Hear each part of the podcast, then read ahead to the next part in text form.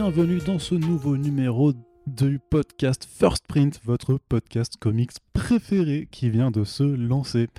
On est avec Corentin toujours. Salut Arnaud. Et je suis voilà Arnaud Kikou. Et nous vous proposons aujourd'hui le premier numéro du format Back Issues. Qu'est-ce que c'est que Back Issues?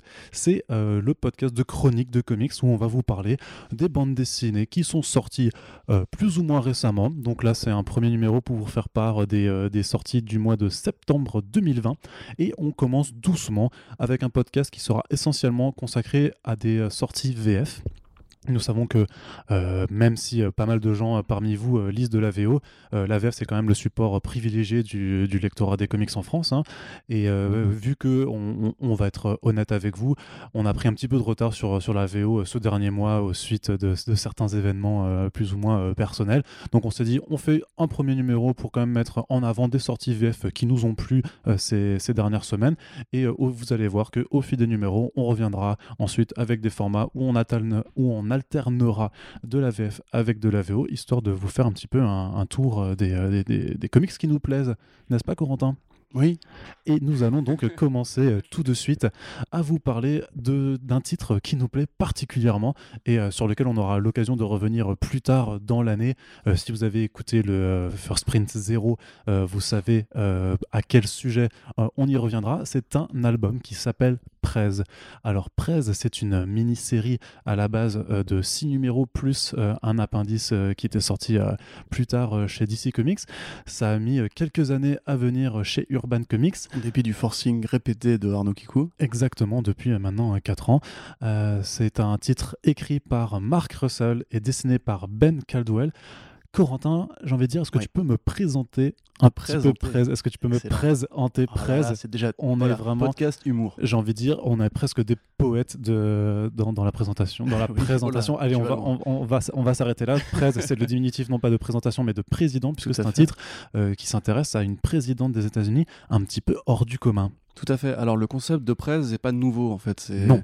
Et quelque part d'ailleurs la série évoque un petit peu ce qu'avait fait DC Comics à une époque parce que bon c'est donc une série DC Comics euh, à l'époque de de Vertigo où ils avaient, ils avaient repris un peu des personnages qui étaient poussiéreux, qui n'étaient plus utilisés euh, pour en faire un petit peu donc les Animal Man, Doom Pat- Doom Patrol qu'on connaît en fait. Alors parfois plus politique, parfois, plus- parfois plus psychédélique. Et en l'occurrence, on est un peu à mi-chemin des deux. C'est-à-dire que c'est une satire politique qui décrit euh, un futur d'anticipation totalement absurde, mais inspiré de faits réels, on va dire, euh, dans, laquelle, dans lequel, pardon, pour inciter les électeurs à se rendre aux urnes, parce que c'est vrai qu'il y a un problème d'abstention aux États-Unis, comme en France, comme dans toutes les démocraties euh, d'Occident, on passe par les réseaux sociaux. Et entre guillemets par accident, euh, une jeune fille qui a fait le buzz en se, prenant les cheveux dans une friteuse euh, devient l'une des candidates euh, potentielles à la présidence et coup du sort, elle va être élue. Alors ce qui va du coup poser un problème à ce futur d'anticipation qui est très gris, très noir, dans lequel les corporations ont tout, ont tout pouvoir et, où on va dire le monde est vraiment une parodie assez éloquente de ce qui, ce qui déconne maintenant. Ce qui, est, ce qui est Euh, incroyable, c'est que c'est- de l'anticipation dans lequel des, voilà, des très grandes entreprises euh, ont un peu le contrôle sur les États, ce qui n'est euh, bah, pas tant de l'anticipation que ça, euh, j'ai envie de dire. Exactement, et effectivement, comme elle est déjà une, une jeune femme, Donc Bethany Ross, Beth Ross, Beth Ross, tout à fait, est une jeune femme, elle va avoir un regard un peu plus, plus simple, plus neuf que justement les politiciens, les fameux politiciens corrompus, le fameux cliché du politicien corrompu. Elle va essayer de remettre un peu d'ordre, ou plutôt d'amener les États-Unis dans, dans, le bon, dans le bon sens, de remettre les États-Unis dans, le- droit chemin. Donc, euh, ça dure six numéros, comme tu disais.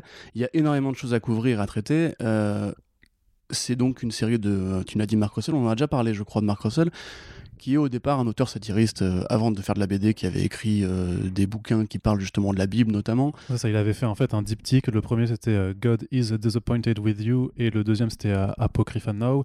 Le premier c'était vraiment en fait une sorte de relecture de, certains passages de la Bible de façon, ouais, bon, on va le redire, mais sa- satirique, pour es- essayer un petit peu de mettre en exergue en fait la façon dont certains écrits peuvent être peuvent être mal interprétés. Et le deuxième, c'est Apocryphano, c'était plus vraiment un discours plus généraliste sur euh, les religions et ce qu'il y a de, enfin, ce qu'il y a de bien aussi, parce que c'est pas quelqu'un qui, euh, qui veut simplement tacler euh, les choses, mais il est toujours dans une certaine, dans une certaine démarche de dire bon, voilà, il y, a certaines choses là qui, qui, déconnent, mais par contre, la religion, ça pourrait être vraiment intéressant si, si en fait, ça n'avait pas été un petit peu, on va dire, détourné, si, si l'utilisation de certains écrits n'avait pas été complètement détournée ben, par l'homme de, de, façon assez. C'est pas quelqu'un qui est anti-religieux fondamentalement, mais il, voilà, il a envie de montrer Même, qu'est-ce qui déconne. Euh, il y a une place dans la, pas pour la foi, justement, euh, dans Presse, notamment avec un certain robot, on va pas trop en dire.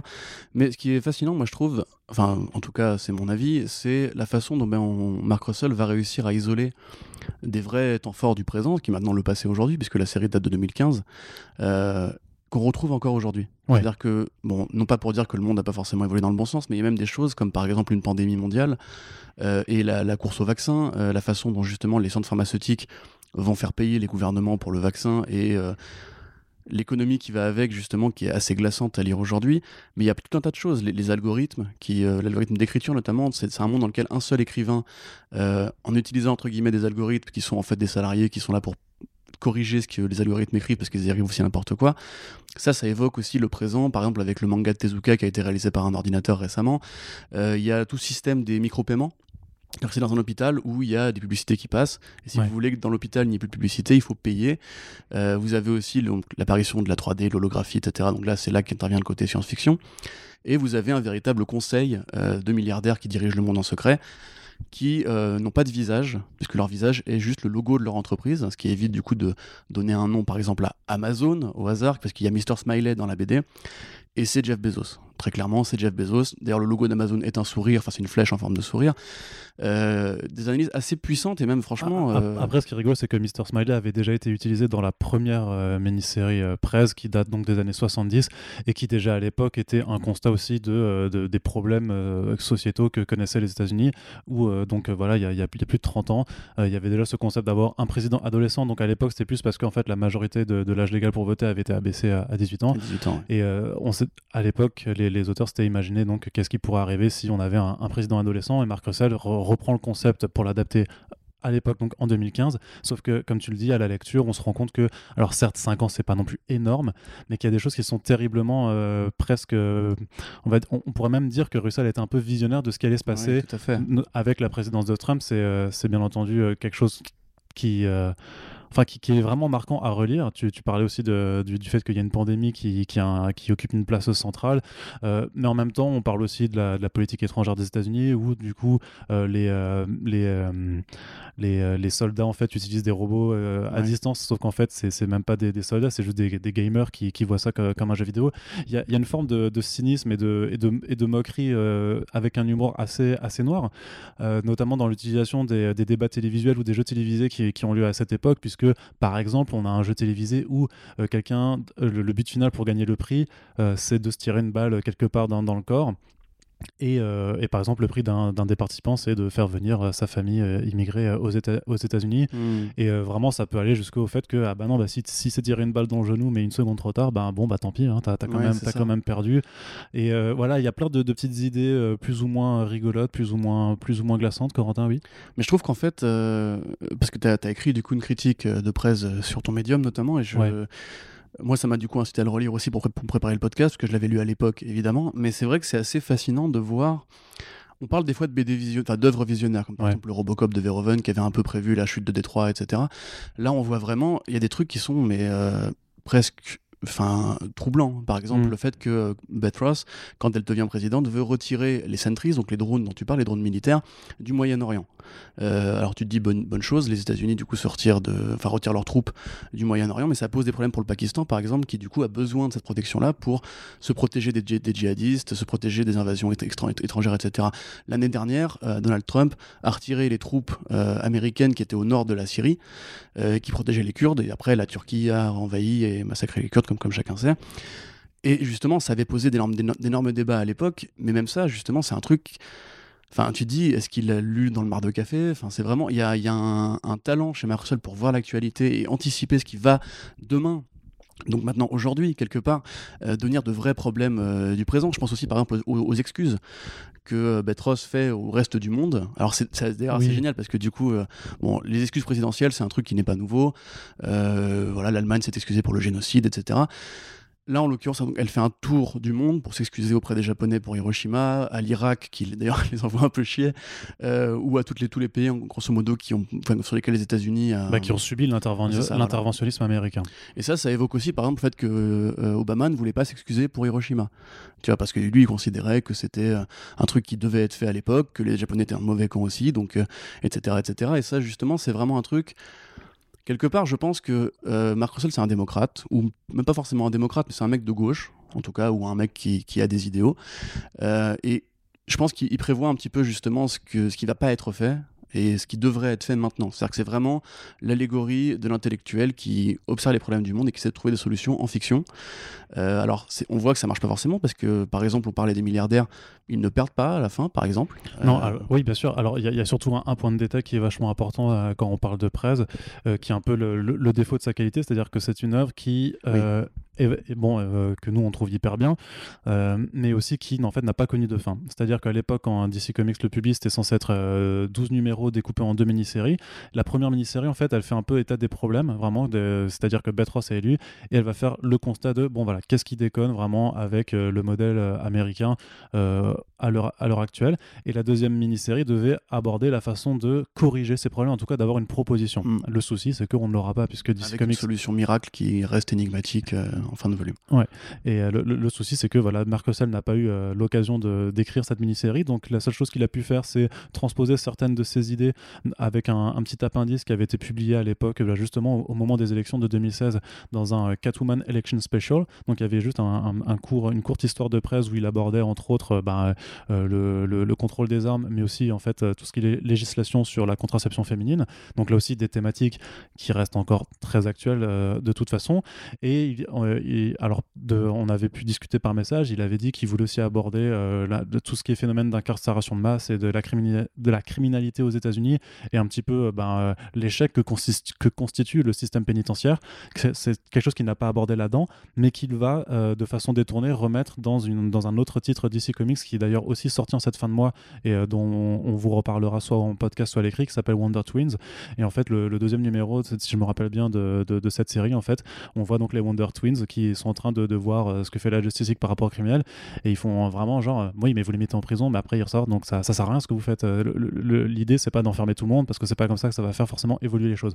Donc c'est quelqu'un de toute façon dont l'œuvre et les thématiques qui lui sont chères vont se retrouver un petit peu partout où ils veulent mais presse à quelque chose un petit peu du c'est les débuts en fait, c'est vraiment les débuts, donc il y a énormément de choses. C'est une œuvre assez riche.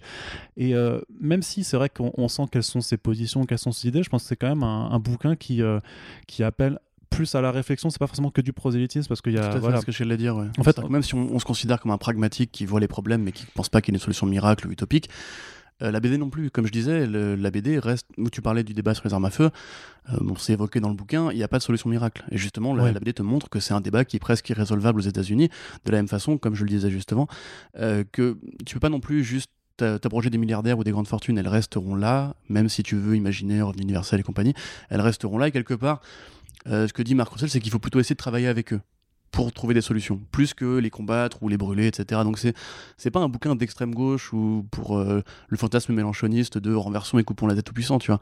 Là c'est plus un côté, il y a des problèmes, euh, et ils sont listés de manière très nombreuse, très, très, très bien illustrés aussi. On a oublié de le dire, c'est très joli. Ouais. Euh, en plus, c'est un dessin qui est assez euh, mignon, assez, mais c'est un, peu chatoyant. C'est un peu presque cartoon. Donc, c'est Ben Caldwell qui, qui, qui, dessine ça. Il a, ouais, il a un trait assez léger, je dirais. Et justement, je pense que le fait d'avoir un, une illustration qui est pas trop réaliste permet aussi d'avoir de, d'avoir un tout petit peu de recul sur des choses qui sont présentées qui sont un peu graves. Il y a aussi des, plein de, de concepts un petit peu rigolos. Et le fait d'avoir des dessins, enfin, des, tu vois, tu as une scène principale mais tu as plein de choses qui se passent aussi en arrière-plan ou à côté. Euh, moi, je l'avais mis sur Medium et ça m'évoque vachement en fait Don Rosa dans la jeunesse de Picsou qui faisait plein de, de, mini-scènes euh, dans, dans, l'arrière-plan. Donc il y a vraiment cette, cette façon rigolote euh, de, de, narrer les choses et puis il y a des, des, des, vraiment des concepts qui sont ultra, ultra marrants alors que le sujet n'est pas marrant. Par exemple, l'ours de fin de vie, qui a d'ailleurs été traduit en ours euthanasique. euh, voilà, Ouais, alors, ce, qui, est du coup un, un contresens en fait, puisque euh, bah ouais, c'est pas un ours qui est là pour euthanasie forcément, c'est un ours qui est là pour t'accompagner. c'est ça. Et de qui, vie, quoi. qui, euh, qui, voilà, qui va voir donc euh, les malades en phase terminale de, de cancer, par exemple, aux- à l'hôpital, Ouais, et qui fait bonjour. C'est voilà. ça, je suis l'ours de fin de vie. Est-ce que tu veux un pétard pour, pour t'aider? Et, euh, et, et donc voilà, c'est en soi le sujet pas forcément rigolo, mais il y a quelque chose de mignon, quelque chose un petit peu décalé qui permet d'accompagner aussi le lecteur à, à présenter des, sujets difficiles. Et je pense qu'avec un dessin plus réaliste, ce serait pas, pas du tout le, même ressenti que l'on pourrait avoir euh, sur cette bande dessinée.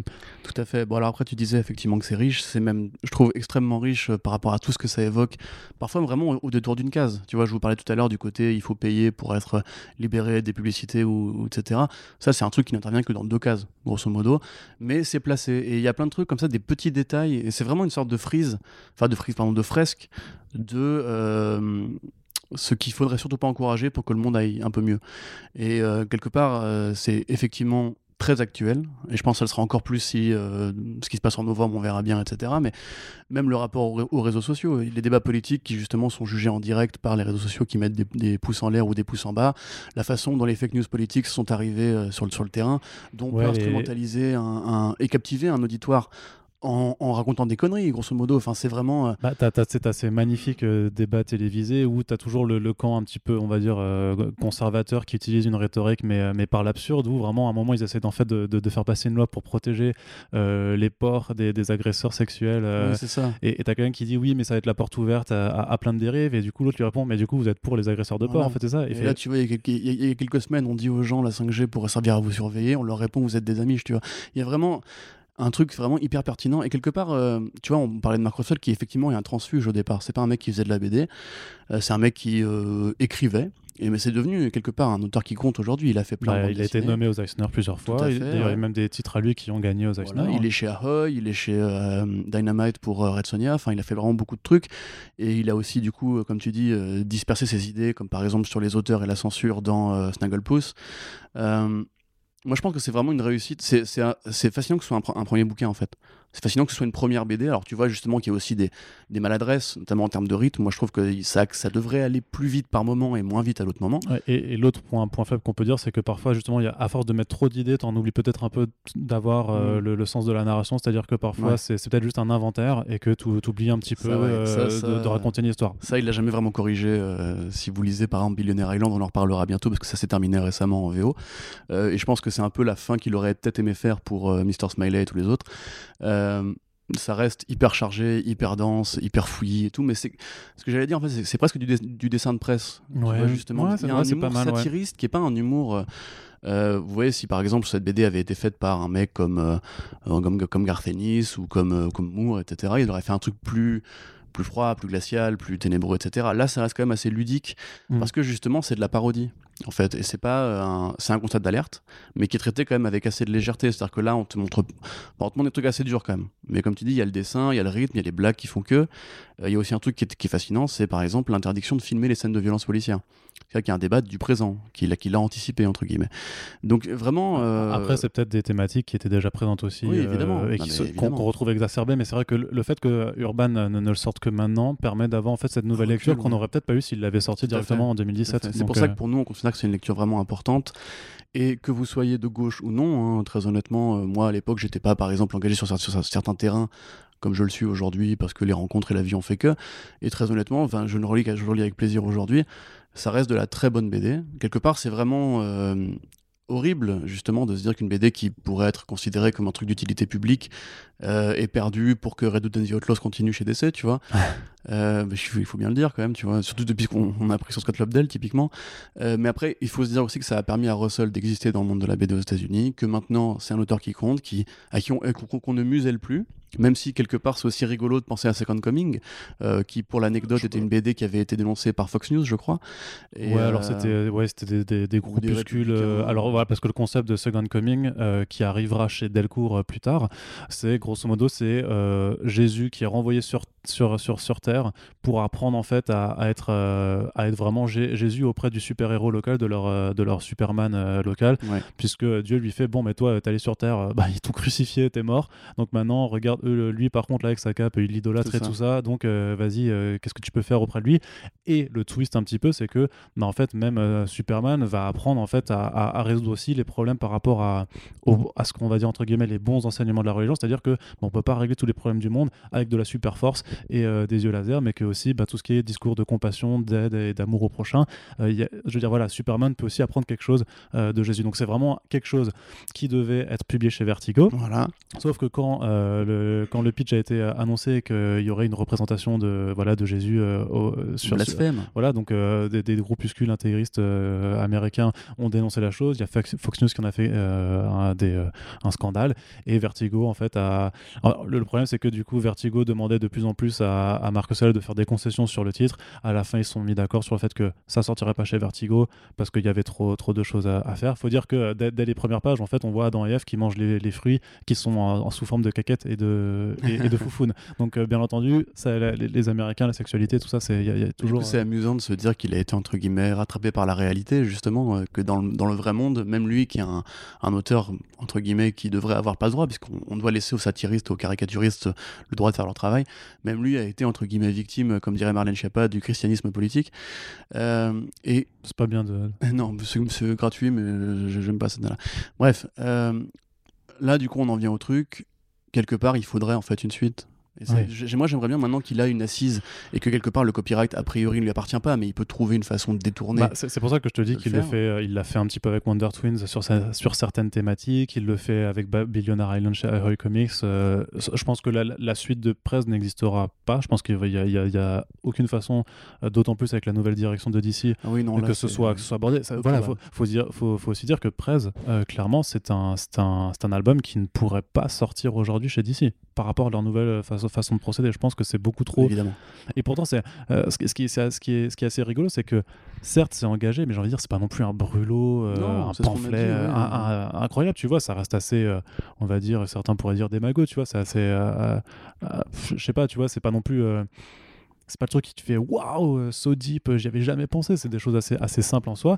Malgré tout, euh, l'état du monde étant ce qu'il est aujourd'hui, la, politique de DC Comics étant ce qu'elle est aujourd'hui, c'est quelque chose qui certainement serait trop, entre guillemets, problématique pour un éditeur par rapport à, mmh. une partie de son lectorat pour que ce soit publié aujourd'hui. Ce qu'il faut dire, on a peut-être oublié de le préciser, c'est que c'est arrivé dans une période où DC cherchait à se réinventer en capturant de nouveaux lecteurs. Euh, avec des personnages plus variés, mais aussi des styles, parce que c'est pas juste une question de euh, diversité, etc. C'est vraiment une diversité de style en l'occurrence. C'est là qu'est arrivé aussi la Black Canary euh, de Fletcher et Amiou, qui d'ailleurs a été édité en VF aussi, on en reparlera aujourd'hui, on en reparlera un autre jour. Et il y avait justement cette espèce d'envie de BD plus indé avec un style justement qui évoquait peut-être plus le travail d'Image Comics euh, ou d'autres éditeurs justement qui étaient plus libres de ton, de, graphisme et compagnie. Et euh, cette initiative-là a enterré d'autres projets, pas juste presse parce que ça n'a pas marché dans les ventes. Euh, après, il y a eu le, Rebirth qui était vraiment le retour aux sources, le retour à du super-héros un petit peu plus classique qui a connu un grand succès parce qu'il y a aussi des réalités, et ça, ce sera aussi le sujet d'autres émissions par rapport, d'autres sujets plus tard par rapport à la réalité de qu'est-ce que c'est les gens qui vont dans les comic shops et du coup comment aller euh, chercher l'autre lectorat avec des BD qui font moins comics euh, justement. Et Press fait partie clairement de ces expérimentations que même pour bon alors là chez Urban tu vois ça sort dans le dans leur format ça, ça, ça ne ça ne dénote pas de leur euh, de leur fabrication habituelle mais clairement Press c'est quelque chose que tu pourrais mettre sous un autre format présenté différemment pour essayer justement d'attirer les lecteurs de comics enfin les autres lecteurs que ceux vraiment purs et durs de, de comics euh, pour, pour aller vers lui. Hmm. Et de la même façon que euh, c'est un titre qui, euh, je pense, aura peut-être des difficultés à trouver un lectorat dans, dans des gens qui sont habitués vraiment aux super-héros. oui, tout à fait. c'est ce que j'allais dire. En fait, c'est très honnêtement, merci. très honnêtement, excusez-nous. Très honnêtement, moi, je pense que évidemment, après le lectorat, le lectorat français entre guillemets aime les super-héros, c'est ce qui vend le mieux en comics. Mais il faut aussi donner sa chance, c'est ce qu'on dit depuis des années, même avant nous, d'autres gens l'ont dit. Euh, la BD indépendante, ou entre guillemets, ce qu'on considère comme de la BD euh, au-delà même du côté comics, en fait, de la bande dessinée. C'est-à-dire que quand on est en France, on ne lit pas que du Astérix, on ne lit pas que du Tintin. De la même manière, quand on va chez Urban, il ne faut pas s'attendre à lire que du euh, Batman ou du Superman. Urban, c'est du très, bon travail pardon, pour importer les œuvres d'Image Comics. Ça, il faut considérer que ça s'adresserait justement à des gens qui peut-être aiment une BD comme Sex Criminals pour le côté un peu absurde, ou peut-être comme les œuvres de Brian Kevogan pour le côté un peu politique, comme The Private Eye par exemple, mais en plus rigolo. Euh, moi, je vous conseillerais vraiment de vous y essayer, de le feuilleter un peu, de voir si ça vous parle en fait, simplement si justement peut-être que euh, par rapport à l'actualité, on a quand même vécu une année assez compliquée qui, je pense, euh, doit soulever des débats au, sein des foyers comme dans la politique elle-même. pour moi, c'est vraiment un travail d'utilité publique ça fait partie de ces œuvres qui, font que justement c'était pas forcément mieux avant, qu'il y a encore des trucs à dire aujourd'hui sur l'état du monde du présent, et euh, de vous intéresser à Marc Russell en général, puisque même quand il fait du mainstream, je pense notamment à Red Sonia, c'est très bien. C'est un mec qui est pas juste un satiriste et compagnie, il sait manier un scénario, il sait manier une intrigue, il sait bien s'entourer et quelque part euh, ça fait partie des plumes qui pour moi sont intéressantes à suivre aujourd'hui. Donc je vous conseille vraiment de la lire et je pense que Arnaud vous en dira le, même quantité de bien. Et euh, là vous on a fait une sélection quasiment sans super héros mais justement c'est pour aussi peut-être ouvrir le côté euh, les comics ne sont pas que des aventures de mecs en slip qui tabassent d'autres mecs en slip musclés et moins musclés. Alors il y a de fortes chances que si vous les écoutiez depuis longtemps vous, vous êtes déjà enfin convaincu par, par, par, cet argumentaire mais comme on le disait dans, dans notre épisode 0 Back Issues, c'est aussi un format qui a vocation à être écouté à peu près n'importe quand. C'est juste une sélection de bouquins dont on a envie de vous parler et on vous dit, euh, généralement, on vous dira que c'est bien parce qu'on va faire une sélection en amont, mais parfois il y aura peut-être des trucs euh, où ce sera moins bien, mais on aura aussi vocation à en discuter, d'expliquer pourquoi on, a moins aimé. Voilà, nos avis restent des avis. Euh, l'idée, de toute façon, c'est toujours d'être curieux. Donc, on vous fait une sélection effectivement pour ce premier numéro qui est majoritairement sans, super slip. Et on va passer à la suite pour continuer justement dans cette, euh, idée avec euh, un autre titre euh, qui est publié chez un autre éditeur. Donc Prez, c'est disponible en librairie, ça coûte 17,50€ et bah, c'est très bien. Et on passe à un second titre qui est aussi très très très très bien qui s'appelle Murder Falcon. Murder Falcon publié chez Delcourt, c'est euh, euh, vendu au même prix, euh, mais ça n'a rien à voir. C'est un titre de Daniel Warren Johnson. Alors qui est Daniel Warren Johnson? On vous renvoie à un podcast qu'on a fait sur l'auteur et artiste il y a quelques mois. Le lien sera dans, dans la description. et là, c'est sa dernière production en indé avant qu'il fasse quelque chose d'autre. C'est euh, un auteur qui avait fait Extremity, euh, également publié chez Delcourt. Donc là, c'est euh, chez Delcourt toujours, Murder Falcon, donc, qui était publié chez Image Comics. De quoi ça parle? Alors, tu veux présenter ou je, peux présenter cette fois-ci, puisque tu avais présenté Prez Alors, grosso modo, de quoi ça parle? Ça parle de Jack, qui est un ancien métalleux qui a arrêté de jouer avec son groupe pour des raisons très personnelles et qui du jour au lendemain euh, voit que euh, la Terre est envahie par euh, des gros monstres vraiment pas beaux. Et au même instant survient devant lui, surgit devant lui une sorte de, d'être humanoïde à tête de faucon hyper fort en karaté, en kung-fu, qui a un bras robotique, voilà, qui s'appelle Murder Falcon et il débarque et il lui fait Jake, j'ai besoin de toi, il faut que tu joues du métal parce que c'est ça qui va me donner de l'énergie pour affronter ces monstres et alors là Jake est complètement décontenancé, Murder Falcon lui sort une guitare. Là, il fait un gros riff euh, de bourrin et paf, ça fait des, ça fait des étincelles. Euh, Murder Falcon, il est plein d'énergie et il déboîte du, euh, du kaiju, grosso modo. Donc ça, c'est le principe de, départ. Et plus on va dans, l'histoire, plus on va se rendre compte qu'effectivement, la Terre est menacée en fait par un grand méchant qui vient d'une autre dimension peuplée de, monstres. Son but, c'est d'asservir l'humanité, de, contrôler la Terre. Et il va devoir en fait reformer un groupe. Et chacun des membres de son groupe va avoir droit à un instrument un petit peu légendaire. Et euh, voilà, le, fait de jouer euh, bah, du blast, euh, des breakdowns et des gros riffs bien, bien enragés va leur permettre d'avoir assez de puissance pour, bah, pour empêcher cette menace d'arriver. Et ce qui est important de dire aussi, je pense, et Corentin va ensuite embrayer dessus, c'est de dire que même si le, le, pitch, quand tu le présentes comme ça, il est ultra fun, ça a l'air un petit peu barré, on se dit euh, what the fuck euh, clairement, mais c'est quand même un, quelque chose dans lequel Daniel Warren Johnson met euh, une histoire qui est beaucoup plus personnelle dedans.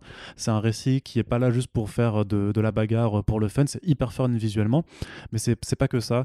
En vrai, c'est un récit qui te parle vraiment de combat intérieur d'essayer de surmonter euh, ben, la dépression, la dépression d'une part, mais surtout en fait des, des, événements en fait terribles. C'est vraiment une envie d'aller de l'avant et de savoir en fait comment comment quelque chose de simple comme la musique peut en réalité t'aider à affronter euh, les choses les plus difficiles que tu pourras vivre euh, dans ta vie.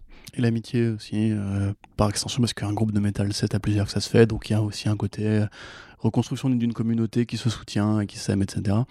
c'est vrai qu'effectivement, en t'écoutant faire le pitch, Euh, j'ai pas, j'ai pensé à, des œuvres comme par exemple Joe l'aventure intérieure euh, de Grant Morrison et Sean Murphy, qui est aussi euh, édité en VF d'ailleurs. Donc Joe l'aventure intérieure, pour prendre une analogie assez rapide, c'est l'histoire d'un gamin qui fait une crise d'hypoglycémie et qui doit se rendre à la cuisine pour prendre son médicament et sa crise lui génère des hallucinations où il s'imagine un monde à la Ready Player One où en fait ses jouets sont des créatures vivantes et il vit une aventure de fantasy totalement euh, fictive euh, dans un truc qui est assez réel et assez, assez glaçant. Enfin, voir un gamin qui justement était en train de crever, etc. Là, c'est vraiment la même chose. C'est-à-dire que le Murder Falcon en lui-même, c'est une allégorie. Euh, le combat est une allégorie et la musique elle-même et les monstres qu'il génère sont des allégories sur justement, comme tu le disais, un truc qui est vraiment très gris, très. moi, je trouve ça un peu même déprimant. Enfin, très honnêtement, je. Très très dur. Enfin, Voilà. personnellement, très très très dur à relire. Tout à fait. Euh, et donc Daniel Warren Johnson, pour le présenter là encore rapidement, c'est un type qui justement il faudra suivre dans les années à venir. Euh, récemment, il s'est ouvert à un plus grand public avec Wonder Woman Dead Earth chez DC Comics. Dont on vous reparlera absolument en fin d'année. Voilà. Et on vous dira de l'acheter et de l'acheter trois fois et de l'offrir à tout le monde, même, même aux, euh, à vos petits enfants qui viennent de naître. Voilà. Euh, C'est peut-être si, pas pour les enfants quand même. hein, Tu rentres bien dans la vie avec ça. C'est vrai. c'est un type qui a vraiment un talent fou, notamment pour le dynamisme des bagarres, mais pas que, de- le dynamisme du, du dessin en général, qui avait fait Space Mullet, qui avait fait Extremity, comme tu disais, qui est un dessinateur vraiment hors pair, qui aime les gros monstres et la dépression, grosso modo, on va dire. Et euh, moi, personnellement, j'étais un peu rentré dedans, parce que contrairement à toi ou à République, qui fait le podcast avec nous, coucou Thibaut, je ne suis pas un fan de métal. Euh, ça me parle pas trop comme genre de musique. J'ai été au Hellfest comme tout le monde, mais voilà. Et en fait, c'est très dispensable. C'est-à-dire qu'effectivement, il y a un côté cool, un peu Spinal Tap au début, parce que le look de Jake est particulier, il y a vraiment ces riffs endiablés, et cette énergie dans le dessin qui est le Falcon lui-même, qui du coup, comme tu dis, devient plus fort quand Jake joue mieux, entre guillemets. Euh, donc c'est assez génial, c'est assez ludique, c'est assez kiffant, ça fait vraiment un film des années 90 avec un ami, Puis il y a- un ami imaginaire. Il y a un côté un petit peu jeu vidéo aussi dans le fait de débloquer des euh, enfin, Oui, entre guillemets des armes ouais. supplémentaires, mais aussi d'avoir des, des- des nouveaux pouvoirs. Ouais, des- vraiment, C'est un jeu vidéo années 90, euh, japonais à fond et tout. Et euh, je suis vraiment euh, perdu un petit peu dans cette histoire-là parce que je trouve ça euh, vraiment. Il il y, a une, un sentiment d'écorché vif chez Warren Johnson qui est vraiment toujours un peu à fleur de peau. C'est des histoires qui sont très moroses dans des contextes justement très ludiques, très euh, cartoon et compagnie. Et euh, du coup, moi, je le conseillerais pas forcément à tout le monde. Je pense qu'il faut quand même justement être un peu, soit avoir vécu ces moments-là dans sa vie, soit justement euh, ne pas être trop triste en ce moment. Enfin, à mon avis, c'est pas une œuvre que tu lis quand tu es vraiment au fond du trou. Même s'il y a un, un- un optimisme qui se dégage de tout ça, on est d'accord. une forme mais- d'apaisement en fait. C'est Ouais. quand, même un- c'est quand même un récit qui, euh, qui appelle à, à juste à essayer de surpasser ses difficultés, à essayer d'être serein avec les difficultés de, de- de tous les jours. Et euh, de, de ce que je crois comprendre, c'est quand même quelque chose qui est lié par rapport à quelque chose de, enfin, un contexte familial par rapport à ce qui est son Oui, frère. Oui, tout à fait. C'est pour ça qu'il, enfin, tu sens qu'il a, qu'il a un petit peu voulu expier vraiment quelque chose qui était au plus profond de lui dans, dans cette histoire. Et, euh, et c'est quelque chose que beaucoup de gens seront amenés à vivre de toute façon. Et c'est, il y a- voilà, il y, a- y a cette universalité en fait qui fait que ça dépasse le cadre du, du simple euh, super faucon qui, euh, qui déboîte des monstres. Ouais, même si ce, ce truc-là, c'est quand même la- l'accroche principale et c'est très bien fait. Tu vois, je veux dire, les Ouais, ouais. combats. Parce que c'est un truc qu'on a, qu'on a, on a, Bah, on a déjà dit, mais c'est un cheval- une brute au dessin. Ouais, c'est, Enfin, oui, non, c'est, magnifique. C'est le, le, le, le, le chara design est incroyable. Là, la composition, euh, voilà, c'est parce que c'est, un vrai metteur en scène, tout, tout simplement. Et puis il y, a il y a une générosité qui est dans, dans les planches, qui est, mais qui est incroyable. Mm. C'est-à-dire qu'il il remplit tous les espaces, tu vois, et, euh, et, et pas avec du vide. C'est, tu, tu, tu peux passer vraiment des, des minutes entières à regarder une planche, essayer de décortiquer euh, ce qu'il a voulu mettre, euh, vraiment la, la façon dont, euh, dont, ouais, je sais pas, je sais pas comment tu fais pour être aussi généreux. euh, Et ça doit prendre, non, mais parce que ça prend du temps de dessiner. On, on- on le sait avec tous les artistes qu'on a rencontrés, euh, dessiner, ça prend du temps, c'est difficile, c'est un vrai travail. Et, euh, et on- et tu peux comprendre que parfois des artistes, sur des fonds notamment, ont pas trop envie de, de se casser la tête parce que ça leur a déjà. Parce qu'il faut tenir un rythme de publication aussi, ça, ça, c'est une équation qui, qui intègre tout ça.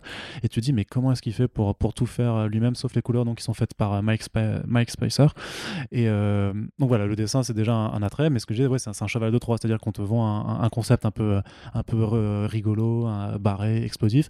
Et en fait, tu le sens pas forcément venir et paf, on te met une histoire qui est beaucoup plus universaliste, fait, ouais. quelque chose qui est beaucoup plus intime et qui te permet même limite de te rapprocher de, te rapprocher de l'expérience vécue par, bah, par l'auteur. Et euh, c'est fort, c'est fort de réussir à faire ça. Tout à fait, ouais. Du coup, moi, je le conseillerais peut-être à la limite à ceux qui, euh, par exemple, je sais pas, on, on aimait Sucker Punch, tu vois, qui est un peu le même délire de côté euh, une histoire très Ouais, qui, ouais. qui fantasme une action un peu jeu vidéo et compagnie euh, dans ta gueule pour des grosses scènes d'action. Alors évidemment, c'est Enfin, il y a moins d'un mini-jupe, hein, on va dire, évidemment, et puis il n'y a pas forcément d'ablation euh, du cerveau à la fin, mais euh, vraiment, ouais, puis le travail de Warren, de Warren Johnson en général, on vous a conseillé Mark Russell, on va vous conseiller Warren Johnson, parce que c'est un des mecs qui, comme tu le dis, pour moi, c'est un des meilleurs dessinateurs du moment.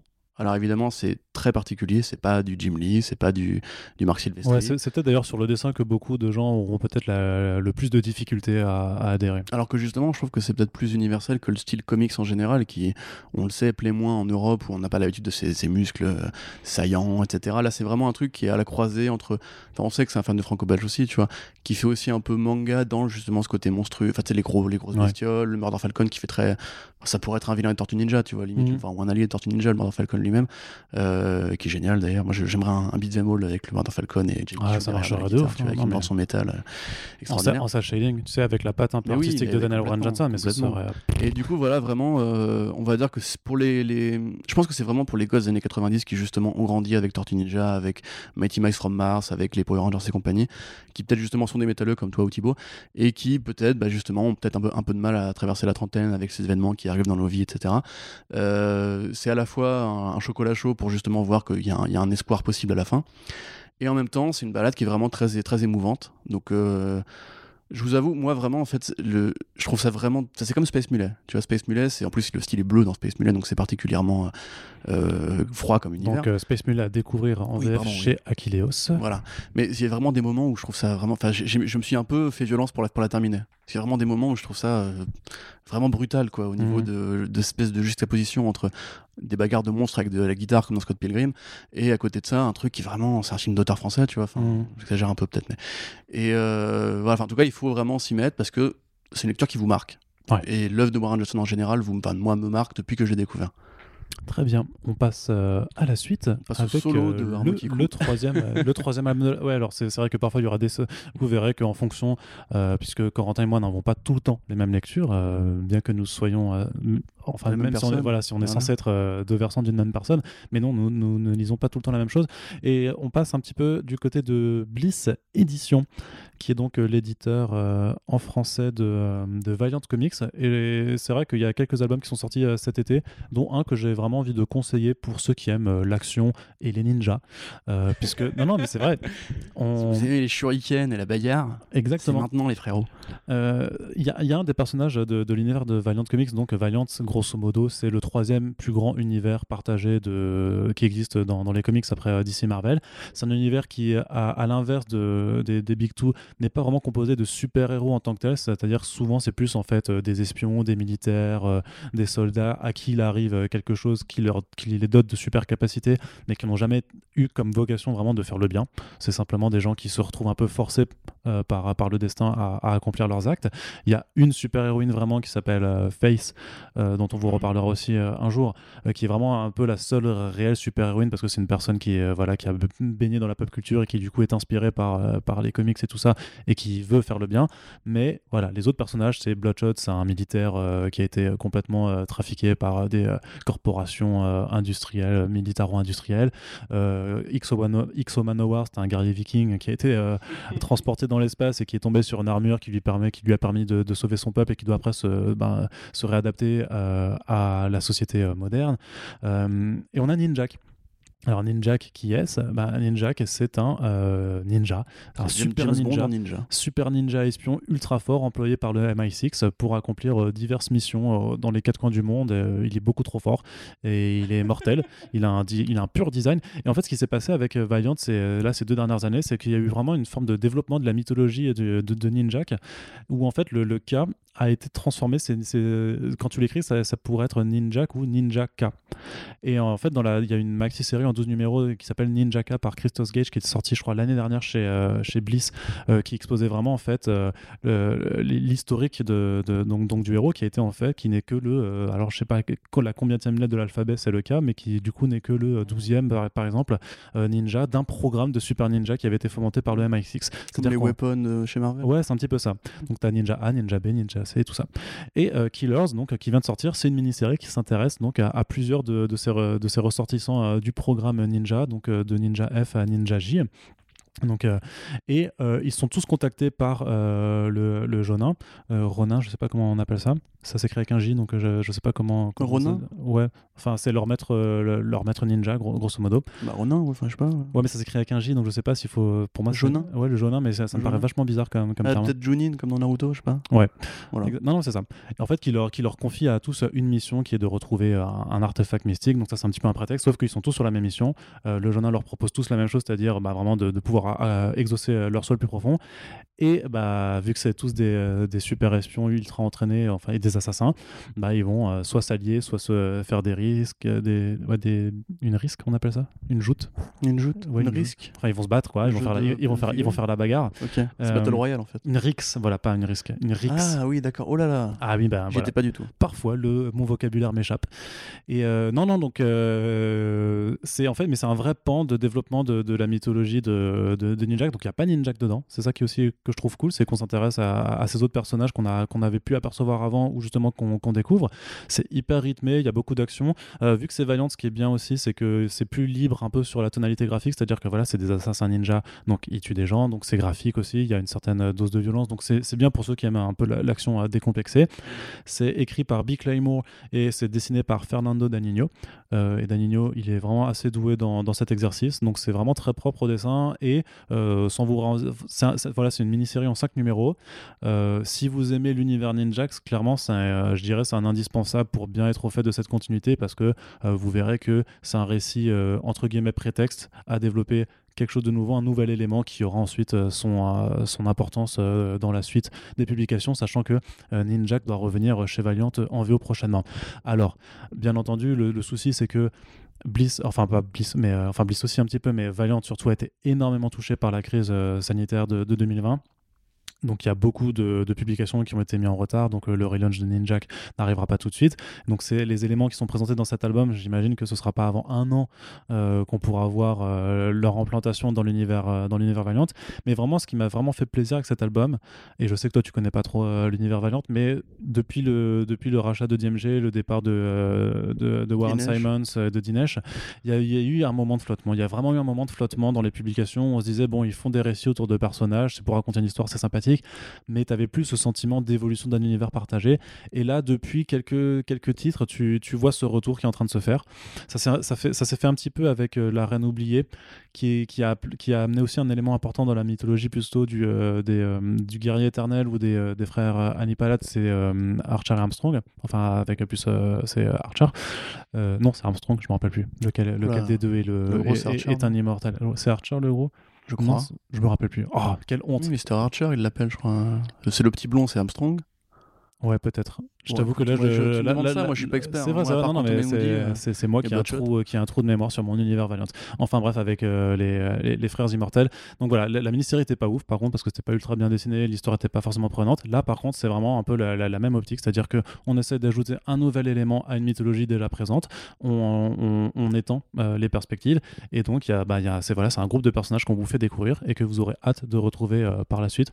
Donc euh, vraiment, Et non, je voulais juste dire, la nouvelle série Ninja, c'est celle euh, Javier Pulido? Ouais. Voilà, donc très beau, enfin très bon dessinateur, moi je pense. hein. C'est un peu un Chris Samney Golden Age qui a fait du Charles, du She-Hulk avec Charles Soule, donc euh, je, en tout cas je lirai cette série, Arnaud. On pourrait en parler tous les deux si tu veux. Ouais, bah carrément. Bah, je te conseille de toute façon de refaire tous tous les ninjas que- qui sont sortis chez, euh, chez Bliss. Donc il y a un premier run de 5 tomes de Matt Kint. Euh, Matt Kint, un auteur euh, Extraordinaire. incontournable et, et qui était vraiment l'un des architectes euh, du, du Valiant, du renouveau Valiant de- depuis 2012 et qui a contribué à faire que ben, beaucoup de titres Valiant étaient toujours nommés aux, aux Eisner Awards pendant plusieurs années consécutives. Ensuite, il y a eu cette maxi-série de Christos Gage qui est là pour vraiment euh, développer ce, ce programme de Ninja A, Ninja B, euh, Ninja C. Et donc là, on a vraiment ce- cet appendice, cet addendum, j'ai envie de dire. Le, le Ninja A, du coup, il s'appelle Ninja. Bah ouais, je- alors ouais, on pourra. Parce que Ninja, tu vois, du coup, c'est. oui, c'est sûr que c'est. Ninja H, Ninja F. Euh, Oui, c'est pour ça. C'est euh, voilà. Ninja avec un H, du coup, il l'appelle juste Ninja. Ninja, ouais, c'est ça. Je- je- ouais, oui, bien sûr, on peut, on peut se moquer sur la prononciation. C'est voilà, c'est très très drôle, Corentin. Merci. Mais euh, donc voilà, c'est c'est sorti aussi, c'est disponible donc pour 17,50. C'est un peu le, prix de base, j'ai envie de dire, des, comics qu'on va, dont on va parler aujourd'hui. Et on vous encourage à aller jeter un œil à, cet univers Valiant si vous ne le connaissez pas. Et c'est prévu de vous faire de toute façon d'autres émissions pour vous parler plus particulièrement de cet univers qui est qui regorge de petites pépites. On passe à la suite et on va du côté de Panini Comics Corentin, mais pas pour vous mhm. parler de super-héros Marvel, puisqu'on vous avait dit qu'on ferait une émission presque sans super-héros. Il n'en aura qu'un. Il n'en aura qu'un, forcément. S'il ne doit y en avoir qu'un, euh, ah. ça va pas être compliqué de savoir de qui on va parler. Mais euh, Die, euh, une, donc une série de Stephanie Hans et Kieron Gillen. Alors, Kieron Gillen à l'écriture, Stephanie Hans au dessin, qui est donc dans la gamme 1D de, de Panini. C'est un titre qui est sorti chez Image Comics. Et ben, j'ai envie de dire, cette fois-ci, c'est à toi de présenter la chose. Oui, alors pour vous présenter la chose, Kieron Gillen, grosso, modo, on va dire quand il était. Il parlait avec, je crois que c'était Jamie Kelvy avec qui il en discutait, où il parlait du dessin animé Donjons et Dragons des années 90. Vous avez, euh, ou 80-90, vous avez une vidéo, enfin vous avez plein de vidéos sur internet si vous ne savez pas ce que c'est, mais grosso modo, il y a eu un dessin animé Donjons et Dragons dans lequel des, des enfants, euh, des joueurs a priori de, de, de, des rôlistes, euh, se retrouvent enfermés dans le monde de Donjons et Dragons et vivent une aventure un petit peu comme les gosses de Jumanji. Et la question qui se posait, c'était, mais une fois qu'ils sont revenus à la vie normale, qu'est-ce qui leur arrive à ces gamins tu vois? C'est effectivement la réflexion que Kieran Gillen va développer dans Die. Donc pour vous résumer la chose, euh, c'est donc des, gamins qui jouent à des jeux de rôle euh, traditionnels, euh, donc des RPG avec des fiches de personnages, etc., dans les univers avec un MG qui, le maître du jeu, qui leur crée des scénarios, etc. Donc on en avait déjà parlé d'ailleurs au dernier, au dernier podcast, c'est un univers qui, qui, a tendance à se développer en ce moment, et Gillon c'est un fan de, de ces machins-là, c'est aussi un fan de Warhammer, enfin c'est une vraie goule ce mec. il a eu envie de faire un peu son Jumanji, donc euh, des gamins jouent à une partie, se retrouvent enfermés dans le jeu, le jeu d'ail. Euh, ils en ressortent, mais laissent un de leurs camarades derrière eux. Et ensuite, 25 ans se passent. Voilà. Et ils sont rappelés dans cet univers, alors qu'ils ont tous mal à la quarantaine et qu'ils euh, ont essayé de passer à autre chose. Là, tout en le côté ça de Stephen King. Euh, ouais, tout en étant un petit peu hanté par le, le, bah, le traumatisme d'avoir perdu euh, l'un de leurs camarades dans le jeu. Exactement, dont une qui a perdu aussi un bras en, s'évadant. Bref. donc ils vont y retourner. Évidemment, ils ont, pas vécu, ils ont vécu tous des vies différentes et ça va être un petit peu comme pour Murder Falcon, l'occasion de faire une sorte de point de bilan de la quarantaine ou de la, trentaine, de la trentaine pardon, bien tassée. Pour ces gens qui, du coup, n'ont pas forcément tous vécu euh, l'existence qu'ils auraient aimé vivre, de retrouver un peu leurs souvenirs d'enfance, un univers qui est très riche, très dense, qui passe par différents styles, parce que c'est pas juste de la fantaisie, euh, et de retrouver bah, leur vieux copain qui, entre-temps, bah, est devenu euh, le maître du jeu, puisqu'il a vécu quand même, lui, ses 25 ans enfermé dans la partie du jeu, et comme bah, c'est un joueur, il a, entre guillemets, renversé le boss final et est devenu le boss final. Donc, c'est Stéphanie Hans, tu le dis au dessin, et je pense que c'est vraiment important de commencer par là parce que c'est très beau. C'est un univers euh, peint. Ouais, pas en numérique. Tout à fait, ouais, qui fait très, euh, très concept art en fait. C'est vraiment un univers de concept art où vous pouvez imaginer presque que c'est un storyboard pour un film qui n'a jamais vu le jour ou un jeu vidéo qui n'a jamais vu le jour. Cela dit, c'est un, un, comic book qui a un très fort potentiel d'adaptation aussi. Oui, hein, oui, ça, ça je pense que clairement il y a des gens qui seraient intéressés. Après, ça coûte cher hein, par contre à, faire. Euh, il y a aussi d'ailleurs un côté Sucker Punch, hein, non pas pour que Zack Snyder n'adopte pas ce podcast, mais euh, il y a aussi un côté, euh, c'est comme je le disais, c'est pas juste un univers de fantasy. Et Gillen disait qu'il avait envie de faire un petit peu comme Planetary de Warren Ellis et John Cassaday, de prendre une équipe de héros principaux et d'explorer différents genres de fiction en serpentant un petit peu. Donc vous avez du steampunk, vous avez euh, de l'art déco, vous avez un petit côté Première Guerre mondiale aussi avec euh, les elfes qui mènent une guerre contre les dragons, etc. Et vous avez donc ce groupe de héros qui va un petit peu euh, circuler dans l'univers. Alors au départ, ils vont être un peu réticents, ils vont dire on n'a plus l'âge pour ces conneries. Et puis, comme dans un bon Jumanji, justement, ils vont finalement jouer le jeu et faire face à leurs problèmes du monde réel dans une simulation euh, séquence, enfin, séquentielle euh, ludique. Ouais, c'est ça, c'est qu'il arrive à transformer les, les, euh, les vraiment les choses très personnelles des personnages et à les adapter à la sauce jeu de rôle dans, dans, cet univers fantasmé. Avec plein de, de, de clins d'œil un peu nerdy, on va dire, justement, sur comment marche vraiment un jeu de rôle, mm. euh, comment justement le MG est là pour plier un peu les règles avec le fameux ta gueule c'est magique, etc. Et comment en fait la réalité dans, ce monde-là a finalement assez peu de prise. Euh, comment justement ils vont interagir avec des, des, des NPC, enfin des, des personnages secondaires euh, de l'univers. Euh, plein de références justement euh, pour ceux qui, je sais pas, aiment bien Albuck ou ont l'habitude de jouer à des jeux de rôle papier. Alors moi, comme on en parlait justement avant ce podcast, je suis vraiment pas un fan de fantasy, je l'ai déjà expliqué dans plein de podcasts et c'est clairement pas un, univers commun qui, qui me parle du tout. par contre, j'aime vraiment justement cette espèce de mise en abîme, comme pour Murder Falcon, de problème que se pose un, quarantenaire justement qui a grandi avec ces jeux-là et qui interroge un petit peu son rapport à l'enfance à travers ça. C'est-à-dire quand ils étaient enfants, bah, ils jouaient à ces jeux-là de manière tout à fait euh, décomplexée. Innocente, ouais. Maintenant qu'ils sont adultes, bah, ils voient justement que ça reste un divertissement qui peut être euh, euh, fini, enfin, comment, comment dirais-je, cadenassé. Mais en même temps, ils retrouvent aussi leur âme d'enfant justement en partant à l'aventure, en recréant leur groupe, etc.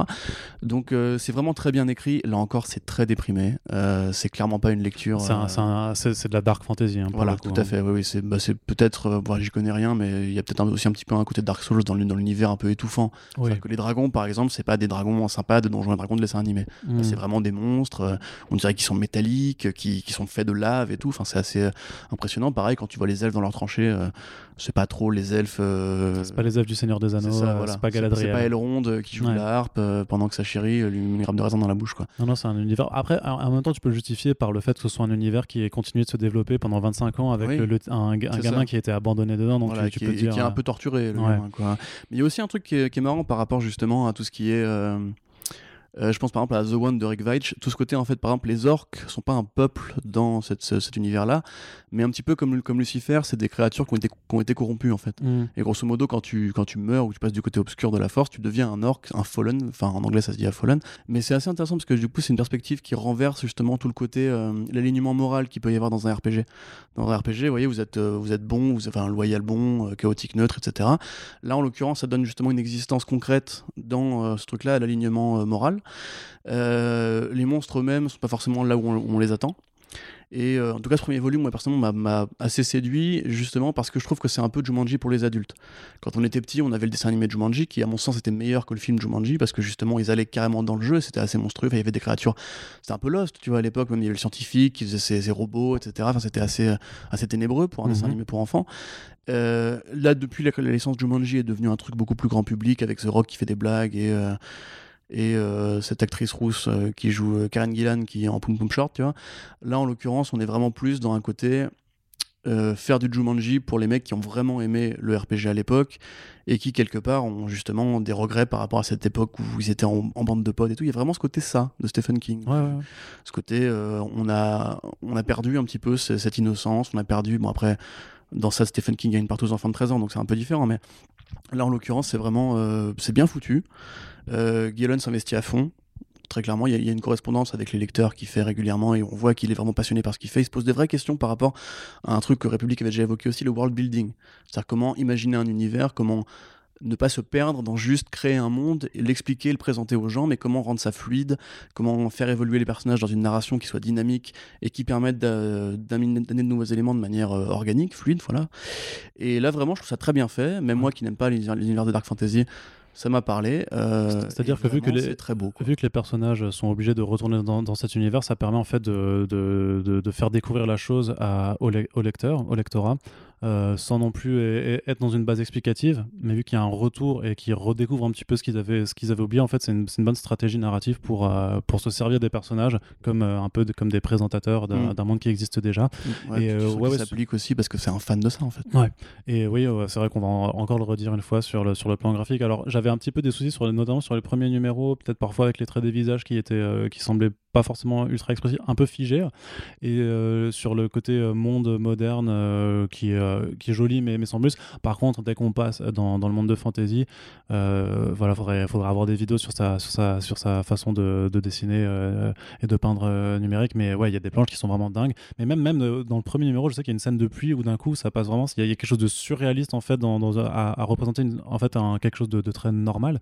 Et c'est vraiment ce qui. Il y a, un charme qui se dégage de, ces planches qui qui est vraiment, vraiment dingue. Moi je pense que c'est vraiment, parce que là depuis tout à l'heure on, on conseille un petit peu justement aux gens, mais je pense si vous êtes justement cette, cette- cette catégorie de lecteurs qui aiment par exemple le travail d'Alexis Briclot, euh, ou justement ces espèces de... Franchement, moi je pense à John Howe, tu vois, clairement. Ouais, mais enfin, comment dire, c'est pas de la fantaisie à la phrase état. Tu vois, c'est pas Non. du Conan, c'est pas de- même c'est même pas quasi c'est même pas séquentiel en fait quelque part, c'est vraiment c'est du concept, pour moi c'est du concept art mais, mais bien fait et qui arrive à être justement séquentiel dans la façon dont la narration progresse etc. Euh, par contre il faut aussi dire que si vous n'aimez pas le numérique c'est pas pour vous Ouais. parce que vraiment il y a, y a des les, les décors très chargés en rouge notamment avec des espèces d'effets d'ombre et de lumière euh, un peu quelque part à la Bilal moderne avec le bleu, tu vois, c'est vraiment c'est parfois assez, euh, assez chargé, et à un autre moment, ça va être une case qui va être vide avec juste un personnage en, en gros plan et derrière un effet de lumière très puissant qui va attaquer dessus. Donc c'est vraiment en tout cas une BD qui est assez rare graphiquement. C'est-à-dire que c'est un truc que tu vois pas partout, quoi. Et euh, par un mec qui sait ce qu'il fait. Je pense que ce serait intéressant de comparer, par exemple, à ce qu'il va faire avec euh, Warhammer sur euh, comment il arrive à mettre du méta, enfin du méta jeu, du méta jeu en fait dans un scénario. Mm. Et euh, voilà, pour les mecs comme moi qui aiment Jumanji ou qui aiment ces espèces de mise en abîme un petit peu comme les films Lego aussi, tu vois, c'est vraiment un, un travail très intéressant qui là encore parle de sujets réels, d'humanité assez profonde et de côté le spleen un peu de la vie euh, vu par le prisme d'un truc très, très fantasmagorique. Et l'avantage, euh, l'avantage ultime, on va dire, euh, sur cette sortie, c'est qu'il y a un prix de lancement. Euh, Panini, Ouais, a, oui, ça, Panini a décidé de faire un prix de Pour le lancement. prix, ça vaut carrément le coup. hein. Donc euh, pour cet album qui voilà qui sera à 10 euros pendant encore euh, deux, deux ou trois mois. Donc c'est une très bonne chose de la part d'un Ouais. éditeur souvent critiqué pour, pour sa tarification. Il faut savoir que sinon je crois qu'après ce sera 22 euros vu que c'est 184 pages. Donc c'est voilà c'est un peu plus c'est un peu au-dessus de voilà des, des autres prix qu'on qu'on a listés. Le deuxième arrivera assez rapidement aussi et sera à 20 balles je crois. Mais c'est une série qui est qui est finie, c'est-à-dire que ce sera trois ou quatre albums en tout. euh, Je crois que c'est quatre. Donc, euh, donc c'est pas non plus, euh, voilà, c'est pas quelque chose euh, sur lequel tu vas devoir t'investir pendant 5 ans. C'est aussi l'avantage d'avoir. euh, alors moi, je regrette toujours un petit peu, notamment en indé, euh, qu'on ait de moins en moins de séries à long terme. Mais euh, là, ça, ça veut dire euh, le, le- le bon côté des choses, c'est que c'est voilà, on sait qu'on s'investit pour une certaine durée, donc un certain un, un- un certain montant aussi. Et comme tu le dis, la rareté, enfin euh, la rareté, je veux dire le, le fait que ce soit assez rare Ouais, d'avoir ce genre de, de- production. mais je pense que c'est vraiment c'est un titre qui, qui mérite aussi d'être soutenu. Et justement, oui, Mais non, je voulais juste dire qu'effectivement, franchement, à 10 euros, vous prenez pas un gros risque à l'acheter pour juste voir si ça vous Ouais. plaît. Ou pire, si vous avez un peu trop lisse justement dans votre entourage ou un mec qui est vraiment fan de fantasy, etc. En, vrai, offrez-le, tu vois. c'est- Ouais, ça, peut être, ça peut être un super cadeau, moi je trouve. C'est c'est aussi de l'album qui, euh, qui permet aussi de, de, de- vraiment de montrer ce qu'on essaie de tout le Mm. temps de dire, c'est de dire ouais en fait euh, ok c'est du comics mais regarde ça Ouais, c'est- carrément. c'est- c'est pas du comics c'est pas ce que toi tu t'imagines euh, dans la représentation dans la représentation du comics il y a vraiment quelque chose d'assez différent donc c'est bien d'avoir de, de toute façon euh, cette diversité de, de l'offre même pour une partie du marché qui fait que 10% euh, sur toute la production en France mais voilà ça a le mérite vraiment de- d'exister donc on, on est très content que ce soit en France et justement, comme, comme je parlais de, de séries qui sont euh, finies euh, en, en quelques tomes, il y en a une autre euh, qui, qui arrive à- un peu à son deuxième tiers, qui s'appelle Skyward, qui est euh, disponible chez euh, iComics. Donc c'est un titre de Joe Henderson, qui est euh, accessoirement le showrunner de la série, euh, de l'horrible série euh, Lucifer. Oh là, t'as Ouais, je- problèmes, je- toi. hein. Ouais, c'est clair. Non, non, alors de C'est une des séries les plus regardées sur Netflix. Ouais, non, mais, non, mais elle, est, elle est ultra populaire. Par contre, par rapport à- en termes d'adaptation, c'est une très bonne série, sûrement, mais c'est une très mauvaise adaptation, puisqu'elle ne prend oui, que euh, juste un élément des comics qu'elle est censée adapter pour en faire une série sur six saisons. Mais euh, l'acteur est hyper charismatique, ça, j'ai toujours dit. euh, je- Mon père aime bien Lucifer. voilà. Et c'est une série qui a le mérite d'avoir d'avoir plu à énormément de monde. Et je pense que parmi tous les gens qui regardent, euh, il y en a vraiment une minorité qui doivent capter vraiment que c'est adapté de, comics, mais ce n'est pas le sujet de cette émission. Euh, voilà, je ne suis pas ultra fan de Joe Henderson, le, le- showrunner. Par contre, j'aime beaucoup Joe Henderson, le scénariste de Skyward, et surtout parce que euh, le dessin est euh, fait par Lee Garbett, euh, qui avait aussi dessiné du Lucifer de, mémoire ou quelque chose en, rapport avec Sandman. Et, et pour le coup, ben, c'est déjà hyper joli. On va reprendre aussi là-dessus. c'est très très beau. Alors Skyward, de quoi ça parle? C'est une série Image Comics qui a été aussi nommée aux Eisner Awards. Le concept, c'est du jour au lendemain, la gravité disparaît. Et euh, voilà. Et donc on suit euh, Willa qui a, euh, qui est, que le, le jour G en fait, le, le jour G, c'est le jour où la gravité a, a disparu. En fait, elle était toute petite. C'était un bébé et donc elle a appris à vivre dans ce monde où voilà où il y a tout le monde est en apesanteur. Et de la même façon que, que, que, que Gillen, en fait, Anderson va faire un peu de world building pour présenter en fait qu'est-ce que ça change concrètement. Et en même temps, euh, Willa va avoir un objectif qui est de, se rendre dans, la ville où, son père lui a dit d'aller pour euh, essayer de, rétablir euh, la gravité. Sauf que on se situe donc, Willa, elle est, elle est jeune adulte, donc elle a grandi dans ce monde-là et le monde a réussi à, grâce à certaines personnes, un peu à anticiper ou du moins à réagir à, la perte de gravité. Donc il y a quand même toute une nouvelle économie qui, qui s'est faite, toute une nouvelle façon de fonctionner. Donc c'est assez intéressant de voir, notamment par rapport à comment notre euh, société fonctionne, euh, bah, de voir comment en fait euh, les puissants ont réussi à s'adapter ou pas. C'est-à-dire qu'il y a vraiment le, fait est que quand la gravité disparaît, si tu sautes trop haut, bah, tu t'envoles et tu disparais. Enfin, tu, du coup, tu, tu retombes plus sur Terre. Et euh, d'ailleurs dans le premier tome, il y avait une image qui était absolument glaçante où en fait la, la, Terre, vu que le jour G, en fait, personne n'a été prévenu, il y a plein de gens en fait qui, bah, qui se sont envolés qui, pour plus jamais retomber. Et tu as en fait as une ceinture de, euh, pas une ceinture d'astéroïdes. d'astéroïdes, mais avec des humains, quoi. Mais c'est ça, avec des débris, des débris euh, de voitures et, et des corps. Et enfin, l'image est ultra glaçante. D'un coup, tu. J'ai j'ai une question. Oui. Comment ils mangent? Comment ils mangent Parce que tu sais, si la nourriture se balade dans Bah, du coup, alors pour tout ce qui est liquide, vraiment, ils les aspirent avec des pailles, c'est des bulles vraiment Ouais. qu'ils aspirent. Bon, la nourriture, euh, comme dans justement. Tintin, quoi. Hmm Comme dans Tintin. Ouais, hein, c'est ça. la Et, euh, et la nourriture, par contre, en fait, euh, ils ont réussi à développer des, des fermes et des, euh, et, des, et des plantations où ils ont réussi en fait à, à recréer de la gravité localement. Et c'est pour ça qu'ils arrivent encore à, les faire, à, les, à les faire bouger. Et en fait, dans- donc le premier tome, c'était vraiment un tome pour, euh, pour montrer qui est un peu le grand méchant, euh, qui est justement, euh, grosso modo, euh, un capitaliste qui a développé une technologie qui permet, euh, de, avec des bottes magnétiques, qui te permet de rester sur Terre. Donc en fait, dans, dans, dans la ville, en fait, t'as as les, hauts quartiers qui sont devenus euh, les, toits des immeubles, tout ça, où c'est devenu hyper dangereux, en fait, c'est là où sont les pauvres. Et à l'inverse, ben, tout en bas, c'est là où euh, les puissants sont, puisqu'ils ont réussi à développer une technologie qui leur permet de rester euh, sur Terre. Donc en fait, ils vivent parce qu'ils refusent de, de- reconnaître qu'il n'y a plus de gravité. Et donc, ils sont un peu dans, dans leur bulle à, vivre bah, comme dans l'ancien monde. Sauf que voilà, un coup de taser, tu déclipses tes, tes, tes bottes et paf, tu peux tu peux t'envoler. Donc ça, c'était vraiment le, le- le but du premier tome, c'était un peu de, de présenter tout ça. Et donc dans ce deuxième tome, Willa quitte, euh, quitte la ville, euh, justement pour en rejoindre une autre. Sauf que euh, pendant vu qu'elle a été vu que euh, avec les événements qui sont passés, elle est, elle est recherchée. Le train dans lequel elle embarque s'arrête au milieu du trajet. Il y a une forêt. Et alors tu te dis, euh, certes, euh, la forêt c'est cool parce qu'il y a plein d'arbres, donc il y a plein de ponts où tu peux te raccrocher si jamais euh, tu t'envoles. Sauf que qu'est-ce qu'il y a dans la forêt? Il y a une faune euh, sauvage. Et dans les forêts, on trouve quoi notamment, euh, Corentin? Des loups. Alors le titre, alors je vais donner un. Le titre s'appelle Là où naissent les libellules.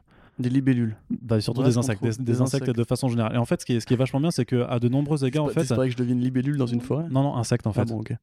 Parce que, parce que en, en fait, Anderson a, a fait quelque chose de, de vachement bien dans, dans ce monde sans gravité, c'est que tu vois qu'il a fait des recherches sur certains concepts euh, juste de physique, et euh, notamment par rapport aux insectes. Donc les insectes, c'est des, des, des êtres vivants qui n'ont pas un endosquelette comme nous, mais un exosquelette.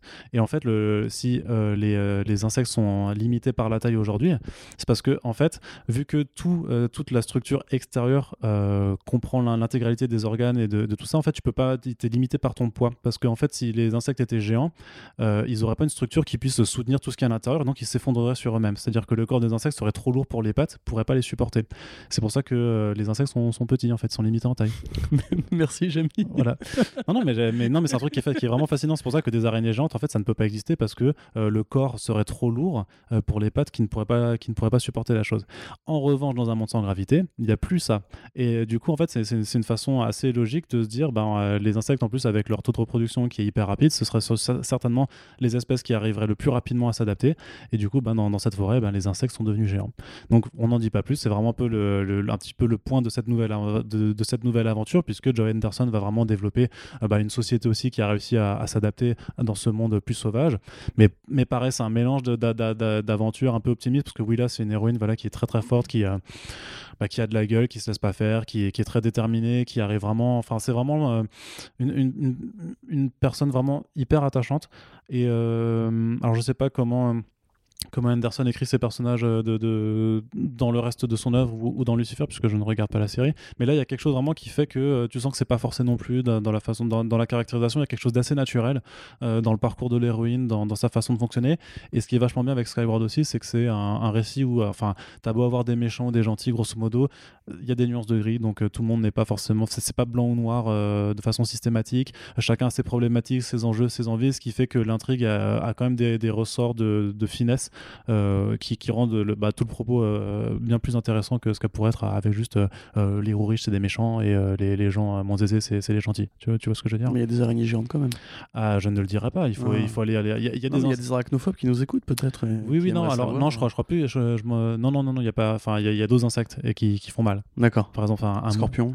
Non, non, non, mais non, mais faut, faut, faut penser plus simple. hein. Tu sais qu'une mouche, ou un moustique à, à taille gigantesque, ça, ça devient, ça devient un autre délire. hein.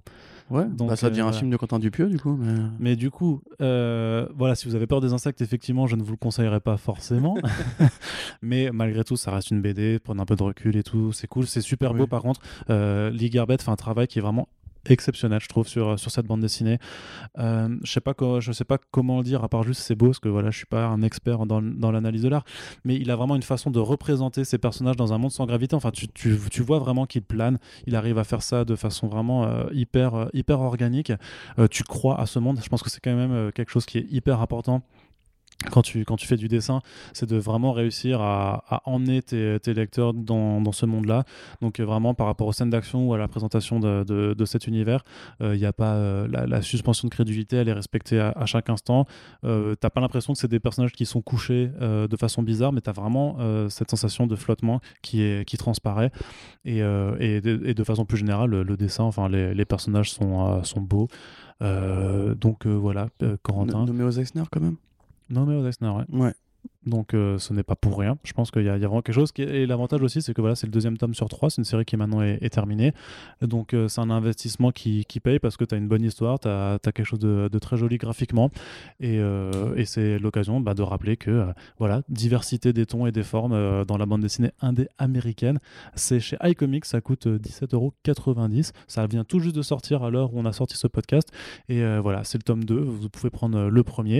Et il y aura le troisième l'année prochaine pour euh, voilà, ce qui reste une très bonne découverte du Image Comics moderne. D'accord. Tu. Je suis d'accord. Je Je suis d'accord. pas, J'ai pas lu, donc euh, Ah, voilà, bah, Ça a l'air bien. Ça a l'air bien. Voilà. Merci, merci Corentin. je le de- lirai parce que ma copine a le premier tome dédicacé par l'auteur. Donc euh, voilà, bah, c'est une bonne raison peut-être euh, de, de le lire, sachant que du coup ça doit faire un an que c'est chez toi et donc shame on you de ne pas. bah, c'est la Comic Con. c'est bien ce que je dis.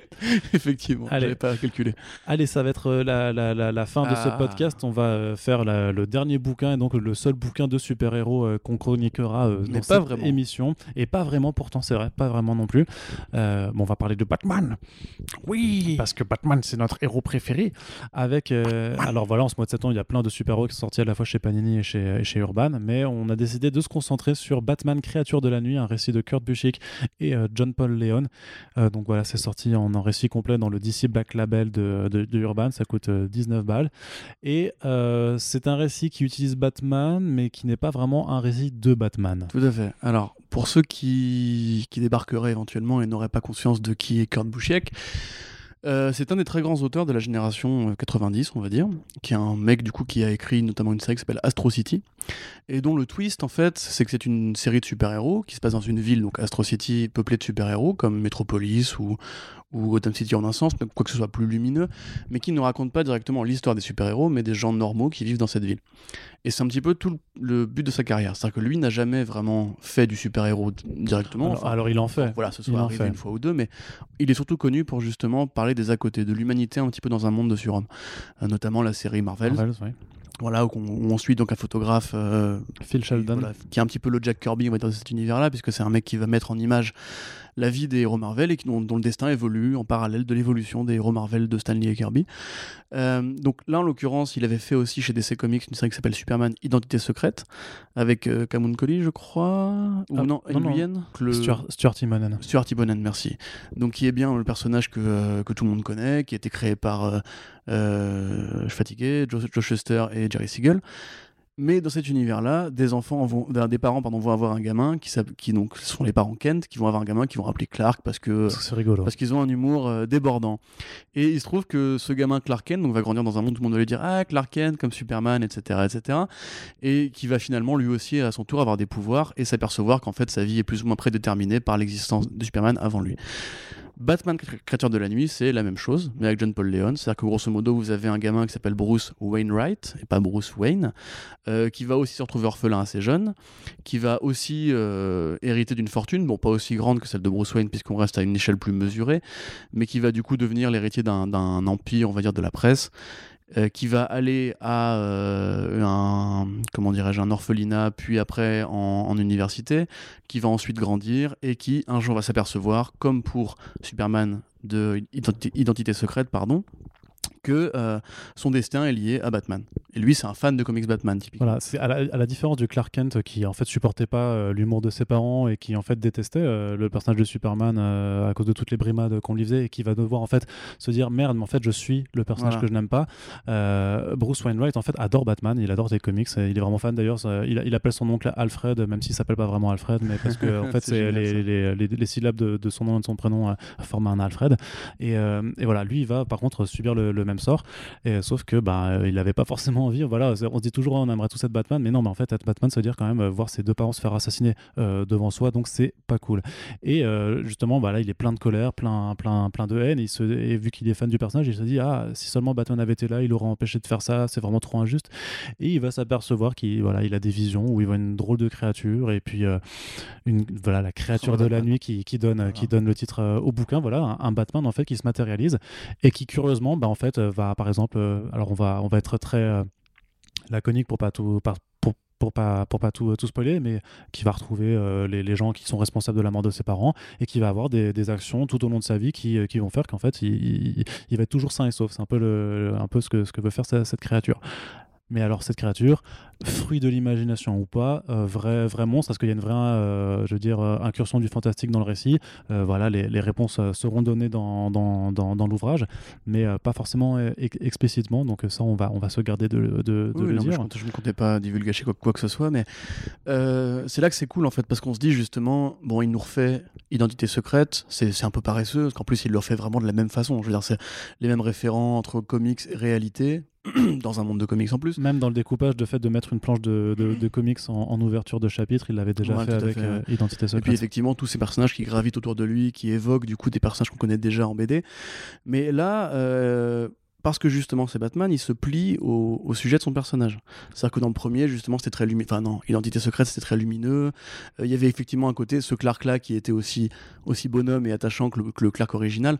Là, en l'occurrence, on a un personnage qui est aussi torturé et euh, solitaire que le Bruce Wayne original, mais adapté à des codes du présent. C'est-à-dire, par exemple, euh, il va peut-être plus picoler, il va peut-être plus être encore plus renfermé, encore plus de mauvaise humeur, etc. C'est un récit noir qui vire à la fois entre le policier et aussi le, juste l'horreur puisque vraiment, tu as, enfin, as, vraiment cette, cette, créature qui doit effrayer les, les criminels. En fait, ouais, c'est vraiment un rapport euh, horrifique. Euh, oui, et puis, un, un, rapport au double qui vraiment va dans une continuité de récit sur la psychanalyse de Batman, en mm. fait. Parce que qu'est-ce que Batman finalement? Il y a des gens qui considèrent que c'est juste un costume quand filme Bruce Wayne, des gens qui, considèrent que c'est une obsession qu'a Bruce Wayne, d'autres gens qui considèrent que c'est un traumatisme, et parfois même que c'est une schizophrénie. Là, en l'occurrence, on pourrait vraiment rapprocher ce bouquin-là de Ego de Darwin Cook, mm. une histoire courte dans laquelle euh, Bruce Wayne parle à Batman, enfin à un Batman qui est donc un double monstrueux, et, ils dialoguent tous les deux sur pourquoi l'un a besoin de l'autre, pourquoi il a créé ce double-là, etc. On pourrait aussi penser au travail de Frank Miller dans Dark Knight Returns, justement, où où, Batman est une voix dans la tête de Bruce Wayne qui lui dit tu étais faible, il faut que je revienne, il faut que, il faut que je les, il faut que je les batte, etc. Là, il y a vraiment ce côté-là avec une esthétique un petit peu à la Red Rain. C'est-à-dire que ce Batman-là, parce qu'il y a donc une créature de la nuit dans, dans, le truc, est vraiment un vampire. Il est monstrueux, il a les yeux rouges, il est très inspiré du euh, pouvoir entre guillemets. Du Batman de Kelly Jones. Euh, exactement, voilà, du, de Unseen aussi avec les très longues oreilles. Et c'est une ombre dans la nuit. C'est pas du tout un costume, euh, etc. Donc on va pas dire non, non, non, mais grosso modo, c'est vraiment comme tu dis un truc qui flirte avec l'horreur, qui flirte avec même un, côté un peu Hitchcockien, tu du côté euh, le double, euh, la créature justement qui va avec une vie de businessman un petit peu euh, très américain. Mm. En plus, le récit ne se passe pas au présent, mais se passe à différentes strates du passé. Et c'est vraiment une. Ouais, c'est très Hitchcockien dans l'atmosphère, tu vois, justement, de, du business, des amis, de l'entourage, mais aussi du héros solitaire un peu torturé. Cette perte de rapport à la réalité. Exactement, ouais. Et enfin, c'est vraiment. Je mâche pas mes mots, c'est génial. Moi, je trouve ça vraiment, c'est un super bouquin. Quand je l'ai lu avec du retard pour vous faire un petit peu l'histoire éditoriale du projet, Bon, Kurt Busiek, déjà, c'est un homme qui a une santé très fragile parce qu'il il souffre d'un empoisonnement au mercure euh, depuis, euh, des, depuis années. des années, ce qui fait que ses projets sortent toujours en retard et qu'il est toujours très lent avant de se, de se remettre dans une aventure parce qu'il sait très bien qu'il il pourra peut-être pas la finir entre guillemets. Ouais, c'est surtout que je crois que c'est une maladie qui, qui, en fait qui a des phases de, de haut et de bas en fait. Tout à fait. Quand, quand, il fait des rechutes, euh, c'est là qu'il peut, il peut juste pas, pas, pas, bosser. Donc là, on le voit quand même revenir en force depuis depuis quelques temps parce qu'il fait pas mal de choses, notamment chez des anthologies chez Marvel, notamment sur l'univers Marvel. Il a annoncé le retour de Astro City aussi, donc que, que de bonnes choses et voilà ce qui est assez formidable avec euh, le... le... truc, c'est que Créature de la nuit, ça, ça parle aussi de, de, de, un peu comme Murder Falcon et dans, dans une autre, dans un, dans un, avec un autre angle, mais vraiment de, de surmonter en fait euh, des difficultés. C'est-à-dire que vraiment l'idée, c'est que Batman naît en fait d'une colère, vraiment d'une colère d'un gamin, et que euh, en fait il faut essayer d'accompagner en fait et de vivre avec, et pas juste de, de la projeter sur les autres. Et en fait, euh, le truc, c'est que euh, John, Bushik était malade depuis longtemps, mais John Leon en fait, était euh, malade d'un cancer. Il a eu un cancer des poumons, effectivement. C'était des poumons? je, Oui, je crois, effectivement. Bah, J'ai fait des recherches quand j'avais fait le tweet pour annoncer le truc sur Urban Comics en version noir et blanc, mais il me semble bien que c'était un cancer des poumons, donc vraiment deux auteurs qui en plus sont à la fois précieux, à la fois talentueux, mais à la fois très malades. Et qui réussissent à, surmonter aussi ce, combat. tout à fait. Et le numéro 4, du coup, est sorti relativement récemment, après quasiment deux ans d'attente. Parce que, enfin, en tout cas, deux ans après le premier numéro. c'est une mini en 4 qui a mis, du coup, très longtemps à cause de ça. de la même façon que pour Seeds ou quoi, c'est ces projets un peu précieux dont on se demande si on verra à la fin un jour. Quand elle est arrivée, moi, vraiment, au-delà de la qualité du bouquin, parce que c'est vraiment un super bouquin. John Paul Leon, c'est un, excellent dessinateur euh, qui, je pense, si vous aimez par exemple Gary Brown ou si vous aimez le travail de Mazzucchelli sur Year One, c'est vraiment cet univers avec des, traits très euh, ancrés, très épais, qui sont à la croisée des époques, à la fois entre le polar, comme tu disais, mais aussi dans un style très moderne dans les couleurs, notamment les couleurs violacées, mmh. euh, ce ton bleu. Enfin, c'est vraiment super joli à regarder. Enfin, feuilletez-le et regardez si c'est votre style. Mais personnellement, je trouve ça plus joli que Identité secrète, dans un autre style, hein, évidemment. Mmh. Et encore une fois, ça, ça parle au code de Batman. C'est-à-dire qu'on parlait de Kelly Jones pour l'esthétique même de la créature, mais l'univers lui-même, pour moi, fait Mazzucchelli, fait Year One, fait justement la cité un peu sombre, à la fois un petit peu inspiré par le cinéma. Euh, euh, comment dirais-je, le film noir, etc.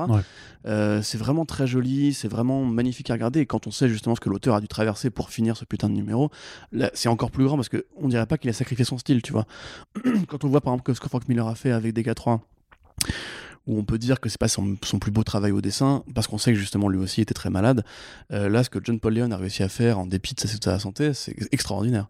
Et euh, pour le coup, voilà, moi je vous dirais vraiment, et puis c'est un croisement vraiment de plein de trucs. On parlait de Darwin Cook, on parlait aussi, bon voilà encore un auteur disparu.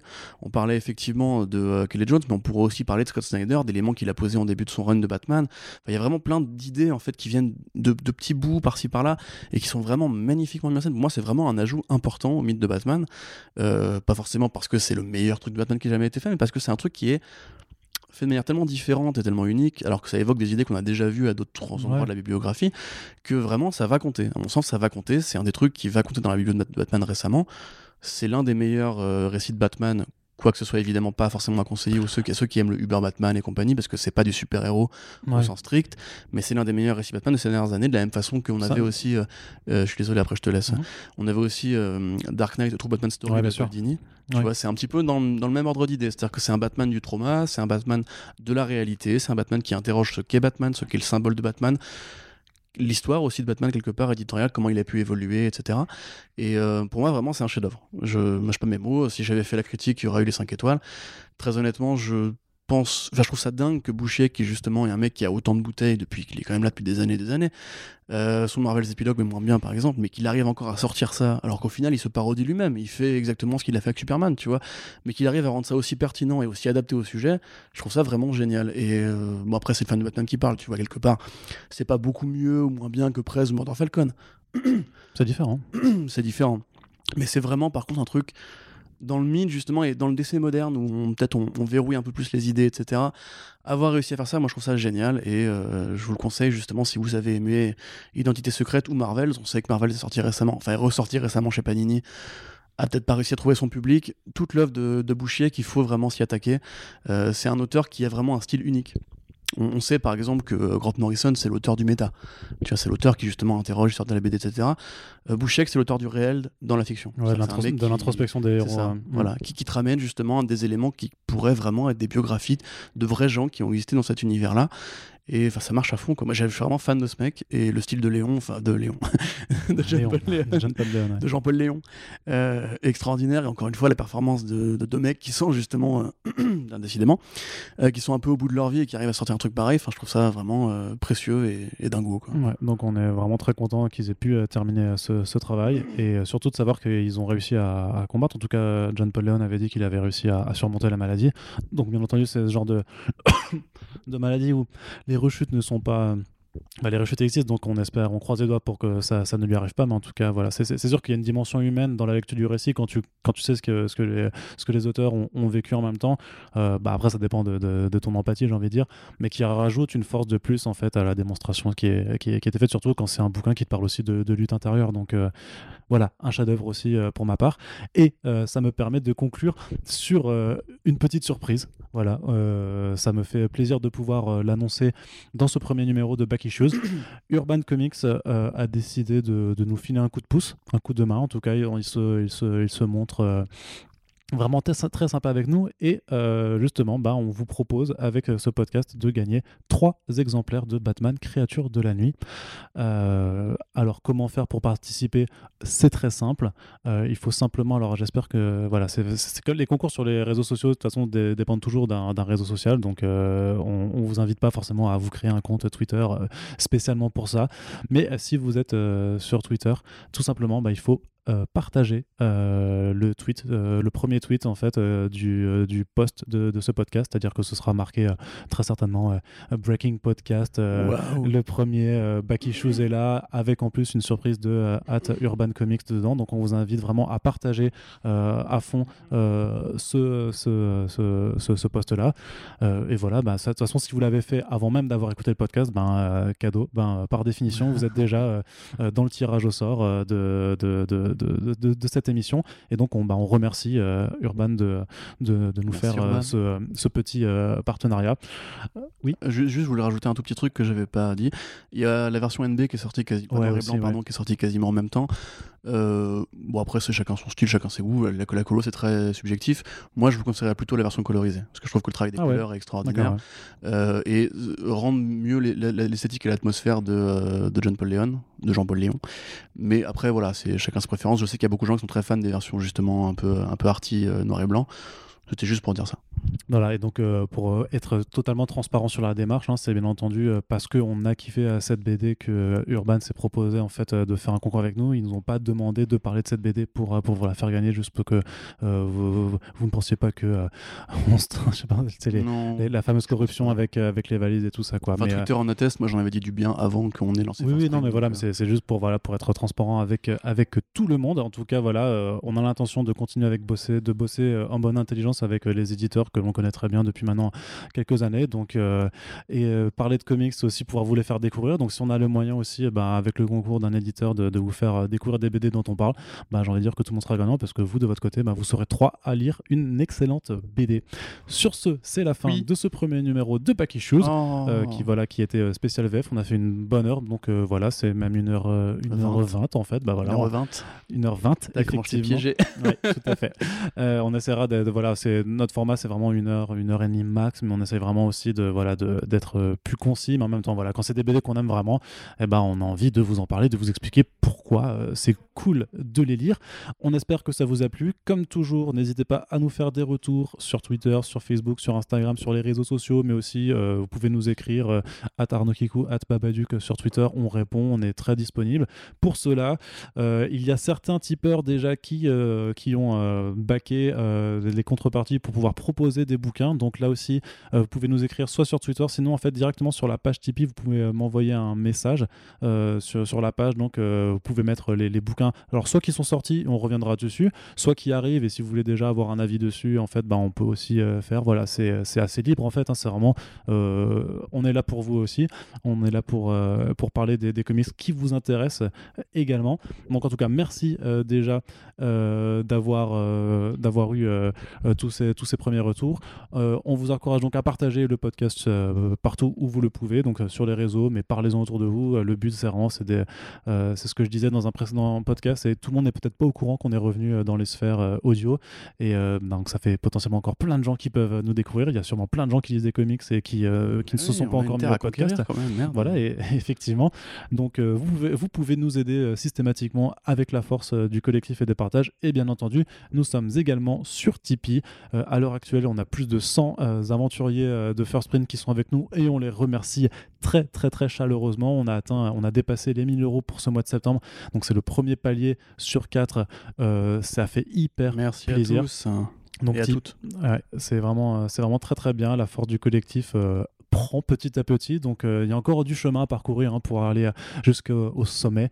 Mais euh, voilà, on a nos, euh, nos, cro- nos, nos- nos chaussures de marche Ouais. et, les, et les bâtons de. On a commencé de- à de dessiner les plans pour la Kiku Tower et Ouais, c'est ça, bien, hein. la, fameuse. Le sous-sol est prêt déjà. Enfin bref, et donc, donc voilà, continuez comme ça. On vous fait des bisous et on bisous. vous dit à très très très bientôt pour le prochain podcast. Salut Salut